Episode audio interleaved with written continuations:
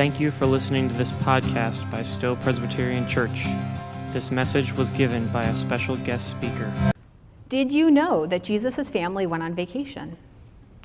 So, when you think of your childhood vacations, what do you think of? Do you remember like long car rides, no air conditioning, five kids in the back seat? Do you remember the station wagons where you could sit backwards? Those were like the best, right? Like you could see the traffic and wave to everybody and no obscene gestures or anything. Do you remember um, when you were there, were you going to the same place every year? Was it something similar every year? You always go to the same place? Was it something different every year? Or did you not have vacations growing up? My dad tells me there was no money for vacations. They never took a vacation. Um, they could barely afford food. A vacation was completely um, not even an option. What about now? So, when you go on vacation, do you go to church? Or do you just say, forget it, we're on vacation? No church for us, we don't need to go? Or is it a part of your routine and you seek out those opportunities? You seek out the opportunities to worship. Do you go traditionally to like grandma and grandpa's and you go to church with them at their church? Have you been someplace where you've heard about the pastor um, or the church, like a big name kind of church, and, and you wanted to take advantage of that opportunity so that you could worship in that environment and have that experience? Or is it just too much to think about in an already packed agenda? Let's hear what the Christian comedian John Crist has to say about finding church to attend when you're on vacation. If you don't know John Crist, he's really funny.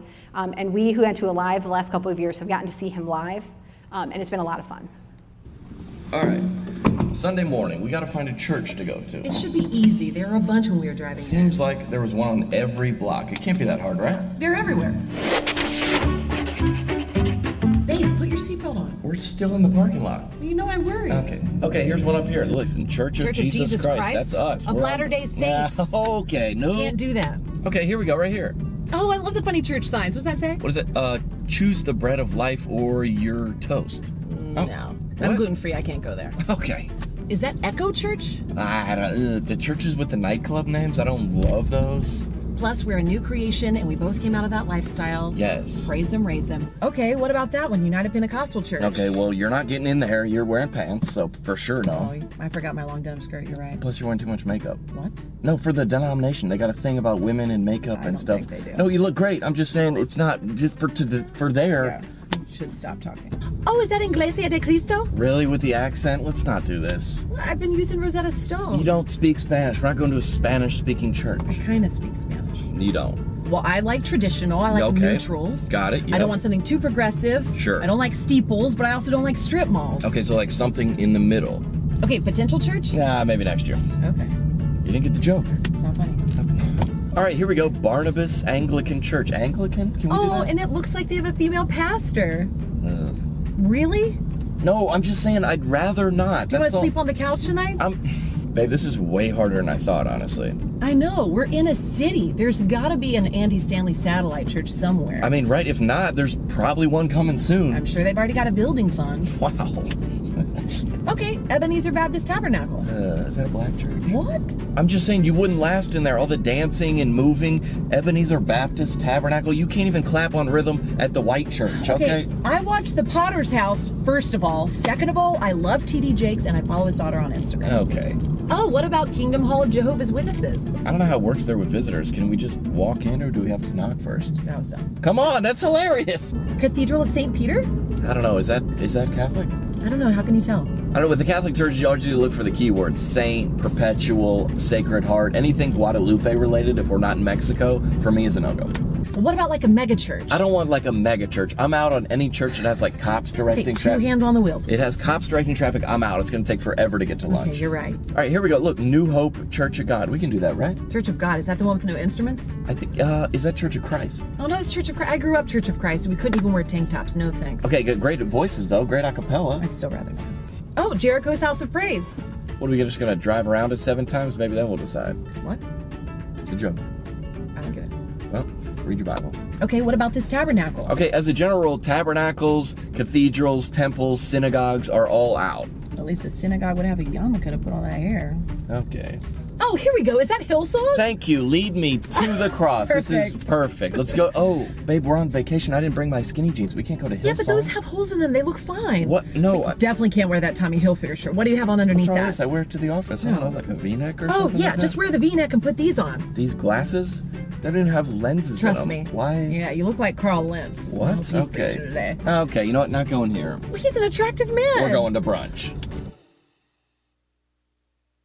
Don't you feel like that sometimes that you're trying to find a church and you're on vacation and you just don't even know where to start? And you're afraid to walk in the door like Jehovah's Witnesses. Do you knock first? I don't know. I've never been to one. Have you ever considered that to Jesus, the sole purpose of his family vacation was to worship his Father? Jesus' family would have pilgrimaged to Jerusalem at least annually for festivals. And we know this from Scripture because the Gospel of Luke, tells us that. It says, Now his parents went to Jerusalem every year at the feast of the Passover. And when he was 12 years old, they went up according to custom. When the feast was ended, as they were returning, the boy Jesus stayed behind in Jerusalem. His parents did not know it. But supposing him to be in the group, they went a day's journey, but then they began to search for him among their relatives and acquaintances. And when they did not find him, they returned to Jerusalem searching for him. After three days, they found him in the temple, sitting among the teachers, listening to them and asking them questions. And all who heard him were amazed at his understanding and his answers. And when his parents saw him, they were astonished. And his mother said to them, Son, why have you treated us so? Behold, your father and I have been searching for you in great distress. Take a step back and let's look at a quick timeline of Jesus' life to make sure we understand what's happening in the first verse of the passage here. Um, the, now his parents went to Jerusalem every year at the feast of the Passover. So, what does that mean? So, in Jesus' early life, we know from the Bible, we know that um, his parents were from Nazareth, which was up in Galilee. That's way up here. Jerusalem is down here. And in between, we have this area called Samaria. You've probably heard of Samaria, the Samaritan woman, the Good Samaritan. They didn't go through Samaria. That would be the direct route, right? Straight down. But they didn't do that. They went around Samaria because the people in Samaria were hostile to the Jews. So they went around. We're thinking it was probably around 80, 90 miles that they actually walked back and forth. And so we know that um, when Mary and Joseph were engaged to be married, an angel of the Lord appeared to each of them separately and told them that Mary was going to have a baby and Joseph should still marry her. Then Caesar Augustus decided everybody needed to be counted in a census. So that sent Joseph back to his family city of Bethlehem with a pregnant Mary. The journey from Nazareth um, in Galilee to Bethlehem in Judea um, would have taken like, four to five days of walking to go around Samaria as they circumvented it. So, contrary to our traditional stories from Christmas, the Bible does not mention them taking a donkey to get there. And people really didn't ride donkeys anyway, they were like pack animals. Um, but if they had used one, it would have added another three to five days to the journey um, because donkeys are stubborn and they pick their own pace. And if they don't want to go, they're not going anywhere. So people generally just didn't travel with donkeys. They threw their stuff in a pack. It's not like they're packing for their cruise. So don't worry, it was just a pack and some food, and off they went for their four days. Um, in addition, our stories don't really line up with the context of the Bible, and Jesus being born in a barn or a cave on the night of the arrival in Bethlehem. Um, Jesus likely was born several days after their arrival, um, and it was in the stable area of the home of one of Jesus' extended family members, surrounded by the women of Joseph's family and the village midwife. Um, Mary and Joseph would not have sought out accommodations at like a commercial inn. There was no like Holiday Inn Express that they went to or anything with a free breakfast.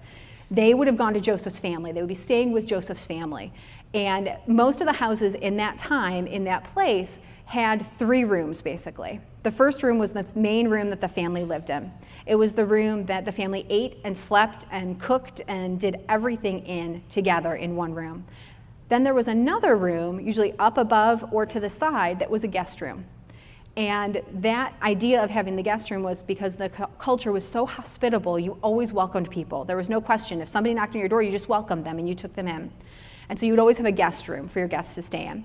And then the third room of the home would be down a couple of steps from the main living room, separated by most of a wall, and it would be a stable area. There would be a door to the outside from there. And at night, you would bring your animals in to keep them safe your sheep, your cow, goat, whatever you had. And then they would also help to heat the house in the wintertime because animals tend to be very warm. So they would give off heat to keep you warmer. but they would be in a part of the home. And so it was likely in that part of the home that Jesus and Mary, or Jesus was born and Mary and Joseph were in. The manger he was laid in would have been cleaned out from the food and the water and everything from the animals, and they would have put fresh straw in there, and they would have been wrapped in the swaddling clothes there. Um,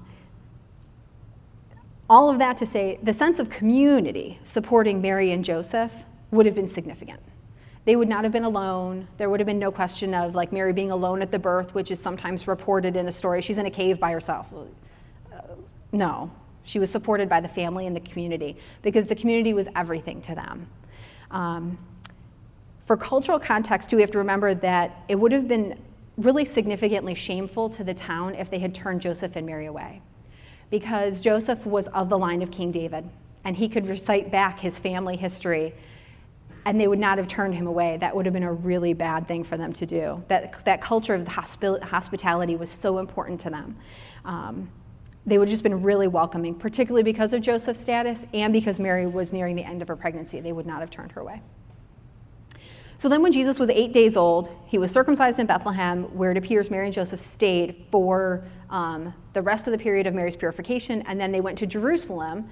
So we have Nazareth up here in Galilee. They went down to Bethlehem to be counted, and then they're going to swing up here to Jerusalem for the dedication. So all the firstborn boys were always dedicated to the Lord. And so they took him, they took baby Jesus to the temple in Jerusalem to, to dedicate him to the Lord.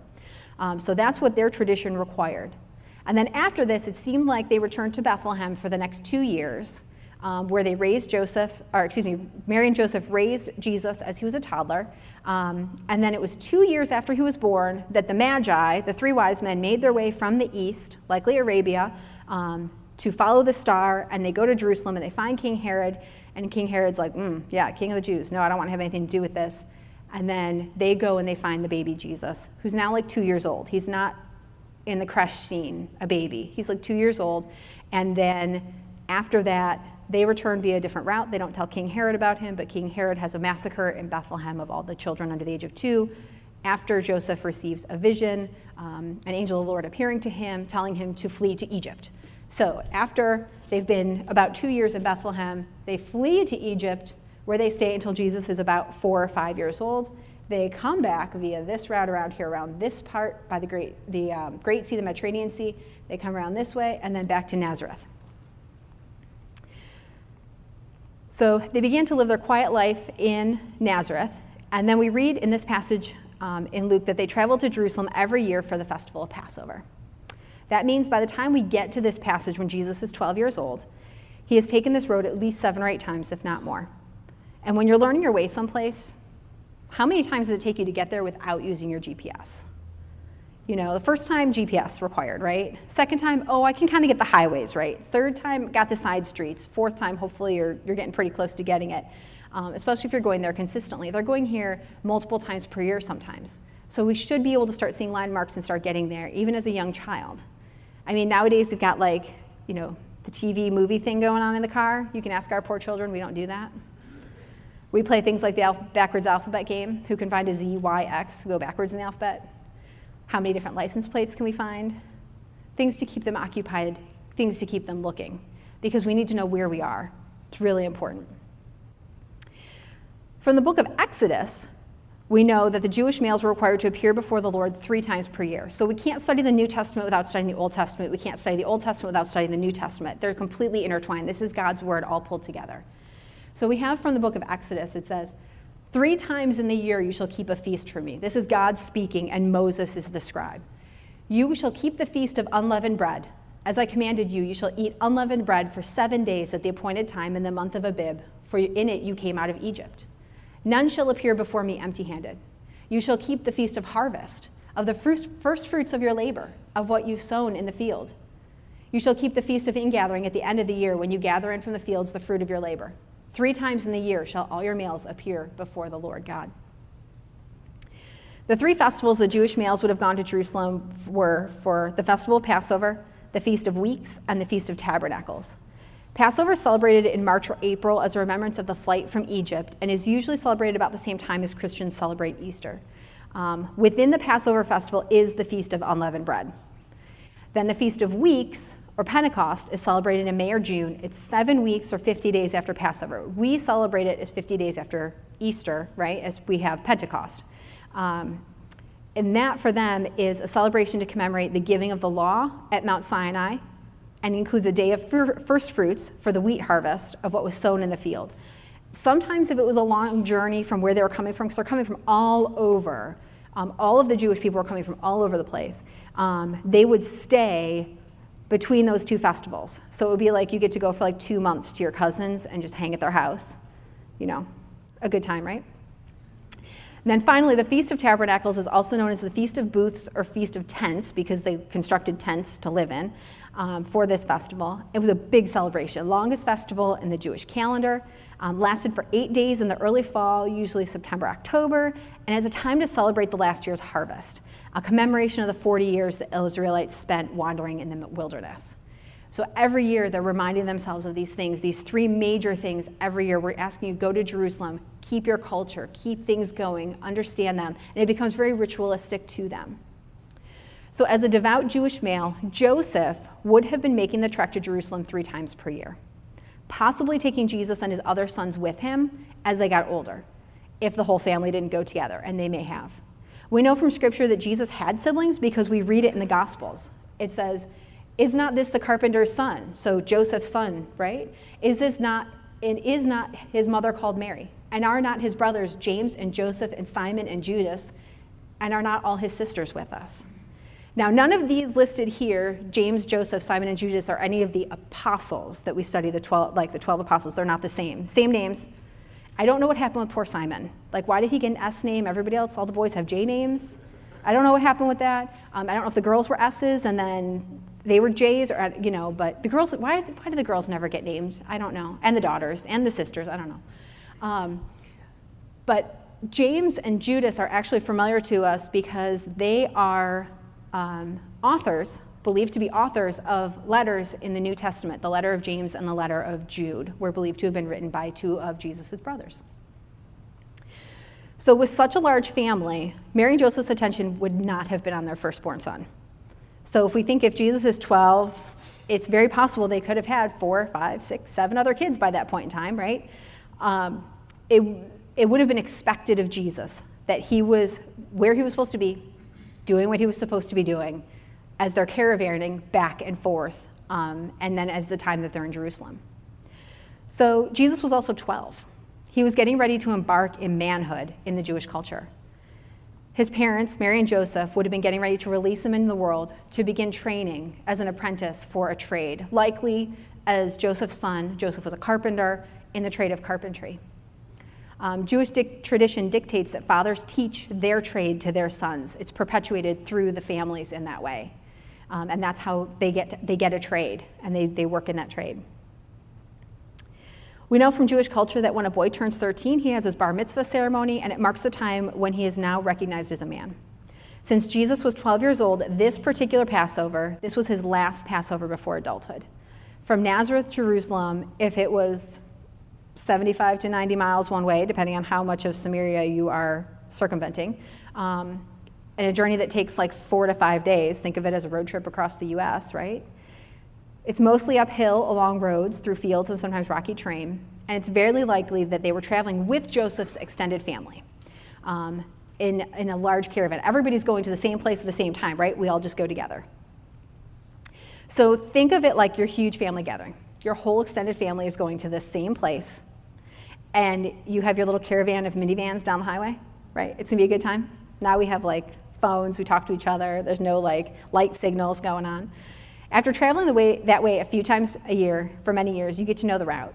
And Jesus likely would have been hanging out with his cousins and his friends and his acquaintances, not necessarily his parents. And then you have to realize, too, the closer that they got to Jerusalem as they're traveling in, the more and more people are joining them. The slower the trek is going because there's more and more people on the same road trying to get to the same place. Jesus would have been known by his family and friends in the caravan, and there would have been a general sense of watchfulness over the entire group. So just like you're traveling with your family and kind of you got like all the cousins, like all of them together, and there's like the parents, like a couple of them are watching, right? And then a couple are over here at the food, right? And a couple are over here talking, but there's kind of a watchfulness in general that nobody's gonna do anything crazy. Same kind of a concept. It's not you necessarily watching your children, it's everybody watching everybody else's.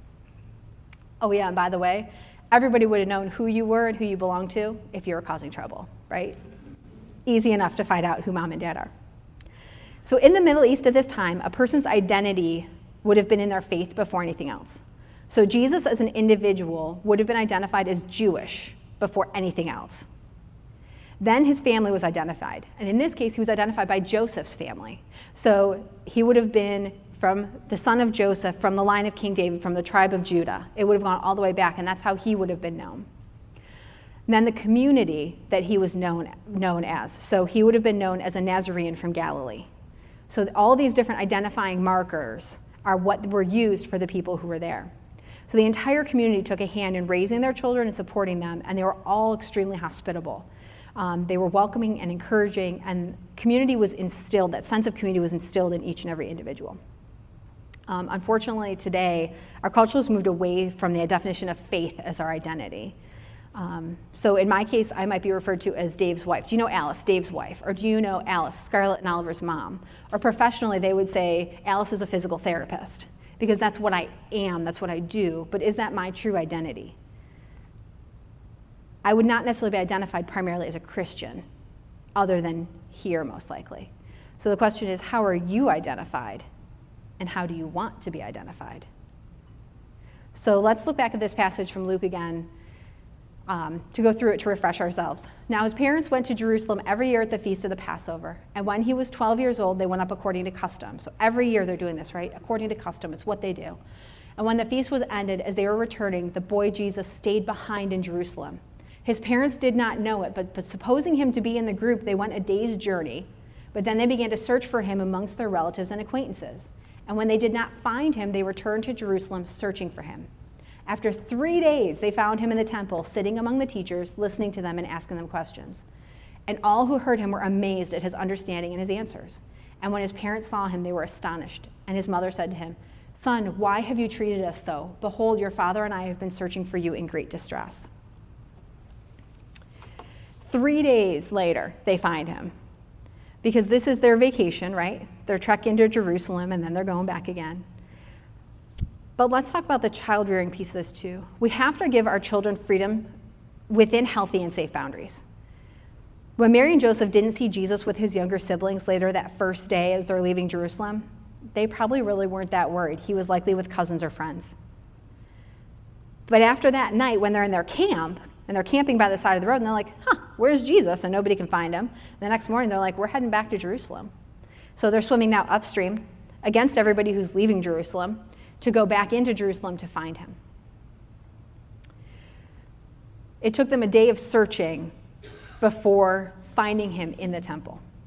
So they came out one day, they went back a second day, they searched for a day, they find him that third day. Can you imagine the anxiety that Mary and Joseph must have been feeling when searching for Jesus? They didn't have an Apple Watch with a GPS on it. They couldn't find him. They didn't know where he was. All they had was the conversation with the people who they knew right? To be able to try and find, have you seen Jesus? Have you seen Jesus? Have you seen Jesus? And they're searching for him. Um, can you imagine their relief at finding him? okay, he's here, he's safe. And then can you imagine their disbelief when they find him in the temple, sitting among the rabbis, discussing Mosaic law, and he's not even considered an adult in their culture yet? While we usually study the Gospels to learn about Jesus' earthly ministry, we need to remember that he too was a child at one point. He too had an earthly mother and father who loved him and who guided him through childhood. Yet they also gave him the freedom to make mistakes. They gave him the freedom to learn from his experiences and to grow into a responsible adult. They also formed his identity as a Jewish male, then within his family, and then within the greater community. The passage further goes on to say, then he went down with them and came to Nazareth and was obedient to them. His mother kept all these things in her heart, and Jesus increased in wisdom and stature and in favor with God and with people. So after that, he was like reprimanded, right? And so he didn't really stray too far out. He was obedient to them. It's believed that after Jesus' death and resurrection, because Luke was not a firsthand witness to the events of Jesus' life, that he interviewed Mary. And he found these things, and that's why it says, his mother kept all these things in, their, in her heart. There are things in the, the Gospel of Luke in these first part that you'll find over and over again that Mary treasured things in her heart. She held things in her heart. So we believe that Luke interviewed her and had this as a firsthand account of what happened. So when we have all of this, we say Jesus continued to learn and grow under the direction of Mary and Joseph. He grew into a man, likely learning the trade of carpentry from Joseph and how to care for his siblings and animals, um, and to have that gift of hospitality. As an adult, he too would have traveled three times a year to Jerusalem for the feasts that were required of Jewish males. He would have been going, once he turned 13, he would have been with Joseph three times a year for sure for those feasts and festivals. Um, so he was doing that, making himself known until it was time for his earthly ministry to begin. Jesus was a humble man from humble origins and with a simple life, yet he participated in the rituals of his culture, perpetuating the sense of community um, and its importance in his life. He did not miss an opportunity, though, to worship his Father. Don't miss that. He didn't miss the opportunity. So, the reality is that in the United States and almost any part of the world, not quite every, but most, you can find a church to attend on Sundays. From small churches to mega churches and everything in between, we have opportunities to worship when we're on vacation. You can go down the streets and search and be like, okay, no, we're not going to go to that church, we're not going to go to that church, we're not going to go to that church. But you can find some place to worship. So last summer, we took a family vacation. We went to Hershey, Pennsylvania, we went to New York City, and we went to Corning, New York. Um, we had a great time, made a lot of fun memories, trying to teach Scarlett how to drive a little early. Didn't work very well. Um, when we're in Hershey, we stayed at the Hershey Lodge. We visited Hershey Park and we learned all about chocolate. By the way, they have shampoo and lotion that smells like chocolate. I highly recommend it. It's amazing. Um, and it was just, everything is chocolate. It was just wonderful. So we did that. We had a great time. We went to New York City. Um, we took the kids on the USS Intrepid. We spent a, a couple days in Manhattan. We visited with Dave's nephew and his two sons and his wife. We had a great time with them. Um, learned all about the New York City subway which is a totally different experience. It was awesome, good for the kids, learning experience. Um, but we took advantage over the weekend that we were there to go to church. And we worshiped on Sunday twice. Two different churches, two totally different experiences. In the morning, we went to um, Hillsong, New York City, and had that amazing kind of wild ride mega church experience um, and then in the evening, we attended Redeemer Presbyterian Church at the downtown campus, which is held um, at the Salvation Army headquarters that is in Manhattan, in lower Manhattan. Um, you might recognize the names. So Hillsong is this multinational megachurch. It's based out of Sydney, Australia. And then Redeemer is Tim Keller's church, who you might recognize as the name that Pastor Bob uses sometimes to quote in his sermons. Um, very traditional Presbyterian church, but much bigger than ours. It was really a great experience. So there were two drastically different experiences to t- attend in the same day. So at Hillsong, we had to pass through metal detectors to enter. At Redeemer, only my purse was searched, no metal detectors. There was also a difference in the type of music played, the style of worship, and the way the sermon was delivered. However, there were some really significant similarities too. In both places, we were surrounded by people, both believers and those seeking and asking questions about faith, about God, about Jesus Christ. At both places, at both services, we were able to experience the Lord's Supper. Done differently, but the Lord's Supper done both places. Hillsong, thousands of people taking communion at the same time. Wild and amazing and cool and incredible all at the same time. And the scripture passage used by both pastors that day was from Romans chapter 12. Two churches, two interpretations, same passage. The sermons themselves were different, the focus of each was different, but both had an underlying theme of community and its importance in our lives to be active in a faith community, worshiping together, honoring God, and learning and growing in our faith. So the question is how are you identified? Is that how you truly want to be identified, or do you need to make some changes to live the life that God has asked of you so that you will someday forever be on vacation with Jesus Christ in heaven, worshiping the one true Father? Let's pray. Lord, I just thank you so much for who you are and for the gifts that you have given to us and the abilities that we have to serve you. And I just thank you for this opportunity to worship you. And I pray, Lord, as we end today, that you lead us and guide us through this week ahead. Show us how to serve you, show us how to honor you in all that we do. In Jesus' name I pray. Amen.